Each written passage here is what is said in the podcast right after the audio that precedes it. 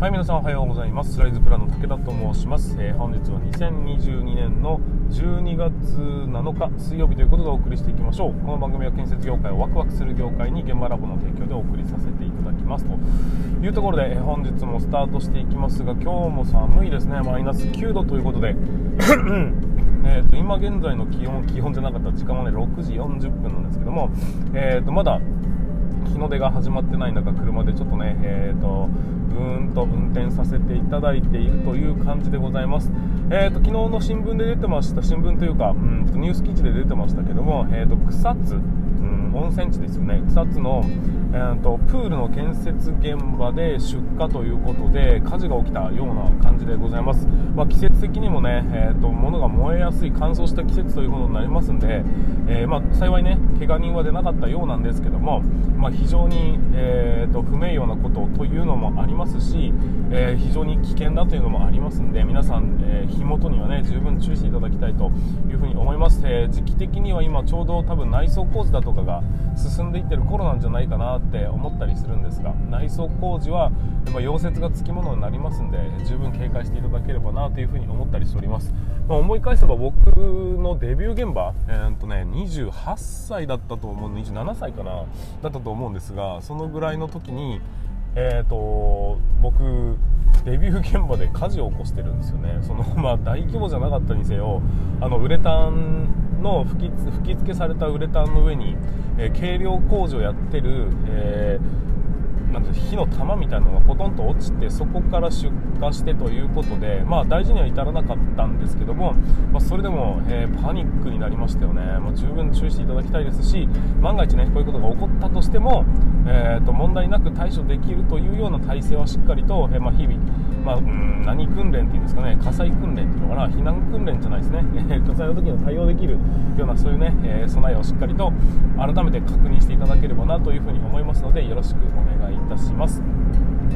で、まあ、世の中は、えーと、今ちょっと佳境に入ってきているというふうに思いますがそのね、えー基本的には3月の年度末の工事っていうのが非常に、え、多いのが建設業になりますんで今がちょうど、えー、躯体工事と内装工事のこの間のところなんじゃないかなっていうふうに思ったりしております。ちょうど、えー、外部でまだ作業をしているということで囲いきれてない中中でも作業しなきゃいけないということになりますんで、え温めることもでき,、ま、できないでしょうからえー、しっかりね、えー、手元を狂わせないようにあとあたあと体を温めてから、え、作業に入るようにしていただければというふうに思います。はいということで本日につきましても、え進めていきたいというふうに思います。なんかいろいろ喋ることがあったような気もしますがうんとあそうそう明日ね 明日ね明日うんとキャリアマップさんっていうあの転職サイト転職サイトじゃないね、えー、求人サイトの主催によります、えー、セミナーの開催ということでそこに、えー、武田登壇させていただきたいというふうに思います、まあ、オンラインですけどね、えー、僕の方僕がまあ、喋るという機会を、えー、作っていただきましてありがとうございます。でそれでうんと、ね、教育に関してというか、え若者の定着に関してちょっとねお話をしてほしいということでしたので、まあ、一応教育を、まあ、自らねやらせていただいているその立場から定着するっていうのは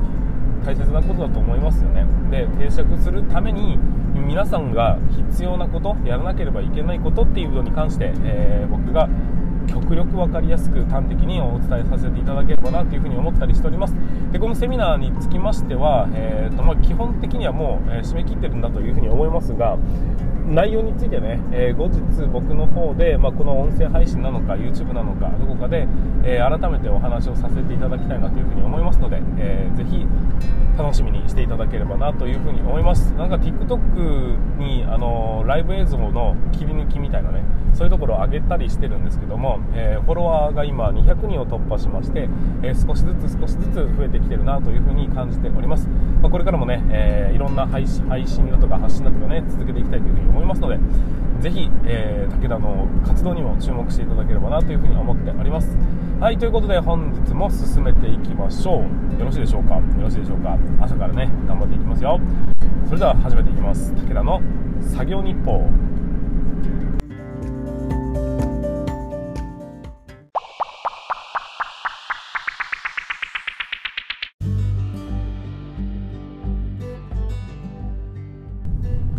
はい皆さんおはようございます。ライズプランの武田と申します、えー、建設業を持ち上げて楽しい仕事にするために YouTube チャンネル建設業を持ち上げる TV を運営したり現場ラボというサイトでは若手の育成、えー、働き方改革のサポートをしたりしております、えー、この番組では建設業界のさまざまな話題や部下育成の話働き方改革の取り組み仕事力を上げる考え方などなど、え車で運転する空き時間を使ってお送りさせていただいておりますので多少の雑音につきましてはぜひご容赦いただきたいというふうに思います。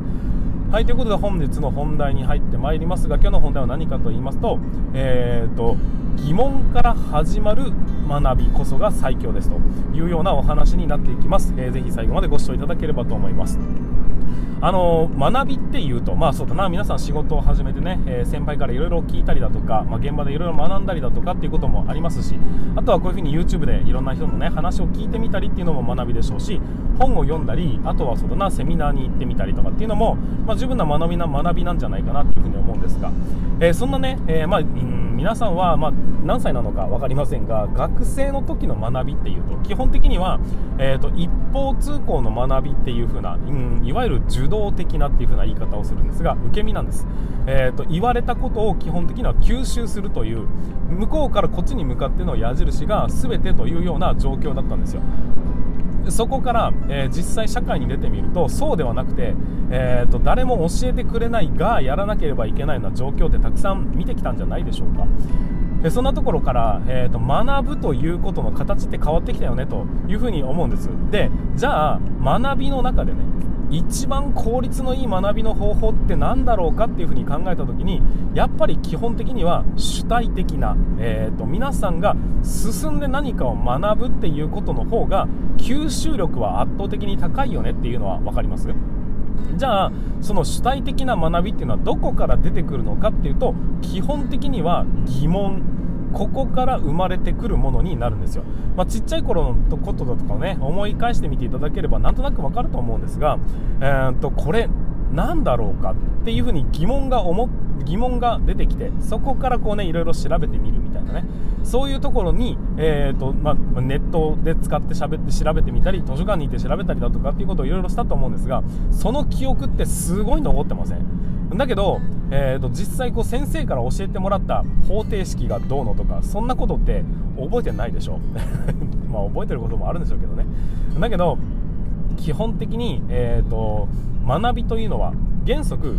疑問から始まるんだということを分かっていただきたいなというふに思います。だから疑問から始まる学びというのが何よりも最強なんです。じゃあこの疑問っていうもの、えー、もう分かってるよそんなことっていうことにですら、えー、2ですらって合ってるのかな、ですら。そんなこと分かってるよということを言われたとしてもそこから無理やりにでも疑問を、えーと、生み出すことができればどんなと些細なことからでも成長ってできるよねっていうふうに思うわけです。だから皆さんにね今日お届けするのは疑問っての作り出し方。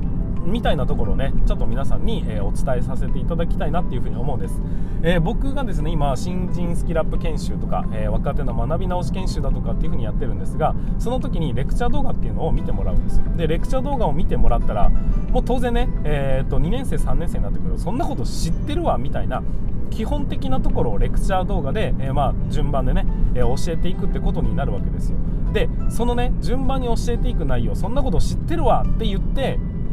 捨ててしまう、えーと、もう見なくてもいいなっていうふうに思ってしまう人。こういう人は、えー、基本的にねやっぱね成長が遅いなというふうに思ってます。なぜならそういうことでもやっぱり学びというのは疑問というのはしっかりと生み出すことができるんです。この疑問の生み出し方のコツさえ掴んでいただければ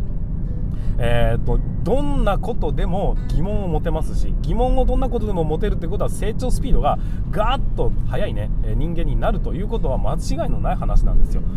じゃあどういうふうにやるのかっていうのを、えーと、少しだけお話しします。例えば、うん、そうだな基礎不せずの読み方っていうレクチャー動画を皆さんに見ていただいたとしましょう、えー、この中で、えー、どうでしょうか？そもそも見たいっていう人もいるかもしれませんが、えー、そのレクチャー動画を見た時におそらくですねまずあの判例を見ましょうと。かで判例の中でこういう風なテンプレートが書いてあるからそれで記号が読めるようになるんだよみたいなところの話をしてるんです。そんなこと知ってるわと。いう風になって先送り先送り先送りっていうね早送りをバーっとしていってなんかもうあまり見ないでもう大体言ってることは分かったわっていう風な感じで学ぶというのがいわゆる受動的うんと疑問が持たない状態の自分で考えるのではなく学ぶ吸収する側の向こうからの一方通行の学びなんです。ここには疑問というものは絶対に出てこないんですがじゃあ、えーと、よくあるパターンとしてそれを学んだ後にはいじゃあやってみてくださいと。言うとうんって思う場面ってないでしょうか？新しいことを学んで 学んでみてじゃあやってみようと思ったらあれ意外と動けないっていうことってないでしょうか？それがまさに、えー、主体的に動けてない疑問が持ててないっていうことなんです。もっと言うともっと,、うんと詳しく、うん、と深掘りしていくと、えー、なぜそれができないのかっていうと視点が学ぶという視点から脱出できてないからなんです。受動的な。向こうが僕に対して教えてくれているだから吸収するというところをうんと基本的な、うんと、受動的な学びなんであればそこからもう一歩脱出するとするとどういうふうな目線になるのかというとじゃあこれをやるとしたら何から始めればいいんだろうかっていうふうに考えるんです。これが要するに視点を変えたということになるんですよ。このね視点を変えるということがつまりは疑問を生み出すというえー、テクニックになっていくんです、えー、疑問を生み出すためには視点を変えればいいんです。要するに。例えば、えーとうん、こういうふうにやれよやれよと言われた。分かりました分かりました。理解はした。だがやってみるとしたらまずはどこから手つけるんだろうか。これができたらじゃあ次何をやろうかな。じゃあ次何やろうかなっていうのを自分がやる目線学ぶ目線から自分が動く目線で考えた時にどうかっていうふうに考えるとまた新たなあれでもこれ説明先になかったよなってなるとそこから疑問が出てくるんです。じゃあここの説明のなかったところでどういうふうにやっていけばいいんだろうかっていうふうに自分で考えて調べていくっていうふうになるとまた一つ新たなね疑問が生まれるって話になるんですよ。じゃあそれもできると。えー、いいんだ。別に俺はもう図面かけるんだってなったとしてじゃあ次、えー、その目線が、えーと、学ぶという目線とやるという目線が出来上がったならば続きましてはじゃあ後輩ができた時1年生が入ってきた時に同じことを教えろって言われたら何から教えるのが正解なのかっていう基礎部説の読み方を教えましょうって言ってね1年生にいきなりじゃあ基礎部説はねって話になると当然基礎部説って何ですかって話になるわけですよ。いやだから基礎部説って基礎ってあるでしょ？基礎って何ですかとかね。伏せ図みたいな。分かんないんですよ。それを分からないことを教えてくってなるとまたね話がちょっとずれてくるんです。そうなってくるとあれこれ教えるとしたらここから教えちゃダメだよねっていう風に、えー、と疑問が生まれたりだとか不思議に思う点が出てきてじゃあ自分ならどこから教えていくのかっていう風に、えー、と考えられるようになっていくって感じです。そういう風に、えー、と見る視点を変えていくと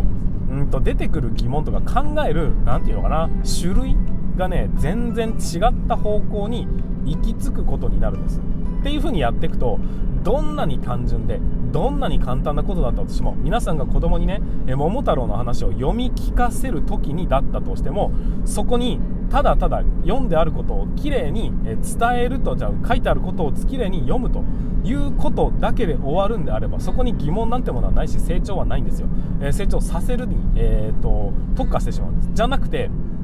ところでなんでこの人は男だったんだとか。核目線ですよ、え犬猿記事をチョイスした理由って何なんだろうかっていうふうに考えていくことに、まあ、そこにね疑問をね新たに持つことができれば結局は、えーと、新たな調べる、うんと、知りたいと思うその疑問というのが生まれてきてそこから何かね、えーと、考えが行き着いたりだとかあとは何か調べて答えを得たのであればそこでうんと得たものっていうのはねなかなか忘れることは難しいんじゃないかなっていうぐらいきっちりとした学びになっていくんだよって話です。だから目線を変えるっていうこのポイントを押さえてない人はそうだな研修を受けてたとしても結構ねああ成長してないなというか いくらこう学んだ学ぼうとしてたとしてもあもう学び終わったなと思ったらそれ以上前に進めない人になってしまうということになるのでそうではなくて、えー、っとできると分かるというふうになったんであれば続きましては違った目線で教える目線なのか使う目線なのか、えー、分かんないですけどそのいろんなね角度から、えー、っとその話というもの同じ話を聞いてみると意外と全然違った発見がありますし意外とわからないところがたくさんあったり、えー、どういうふうに動画編集したんだろうかでもいいでしょうしね、えー、あらゆるところから動画動画じゃなかった。え学びを見つけ出すことができます。学びの最強のツールとしてはやっぱりね疑問から始まることが一番、えーと、大切なのでその疑問を生み出すためにはどうしたらいいのかというのをしっかりと考えて、えーと、いろんなうん場面をね想定してやってみてほしいなというふうに思っております。はいということで本日につきましては皆さん成長したいですかと成長したいんであれば疑問から始まる学びこそが何せ最強のうんと学びなんだよということを今回お話しさせていただきました、まあ、疑問というのはいくらでも生み出すことができますがもう疑問なんてないやって思った人から順番に、成長がピタッと止まりますんで、この建設業界にせっかくいていろんなわからないことがいっぱいあるんであれば、そこから学べることっていうのをたくさん生み出して自分で前に進めるようなそういうね、えーと、力を自分で前に進む力を、えー、どんどんねつけていってほしいなっていうふうに思います。はい、ということで本日も最後までご視聴いただきましてありがとうございました。えー、と、また明日の放送でお会いいたしましょう。えー、またね、えこのような話をどんどんとさせていただきたいというふうに思いますので、え、気になった方はチャンネル登録だとかコメントだとか、え、残していただけますとありがたいというふうに思います。はい、それでは、え、本日も終了とさせていただきます。全国の建設業の皆様、本日もご安全に。